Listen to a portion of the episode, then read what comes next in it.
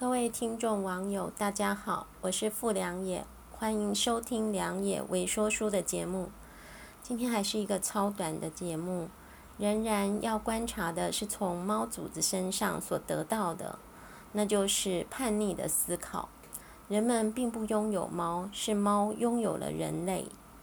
人们总说着，不管黑猫白猫，会抓老鼠就是好猫。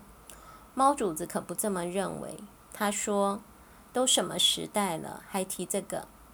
就算会捉，我们也不捉老鼠了。是的，喵星人现在大多是享受罐罐和卖萌就好。时代往前了，我们要能够保持反思，而不是要求更年轻的世代，或者是他人，或者甚至于是我们自己，停留在旧有的想法或思考里。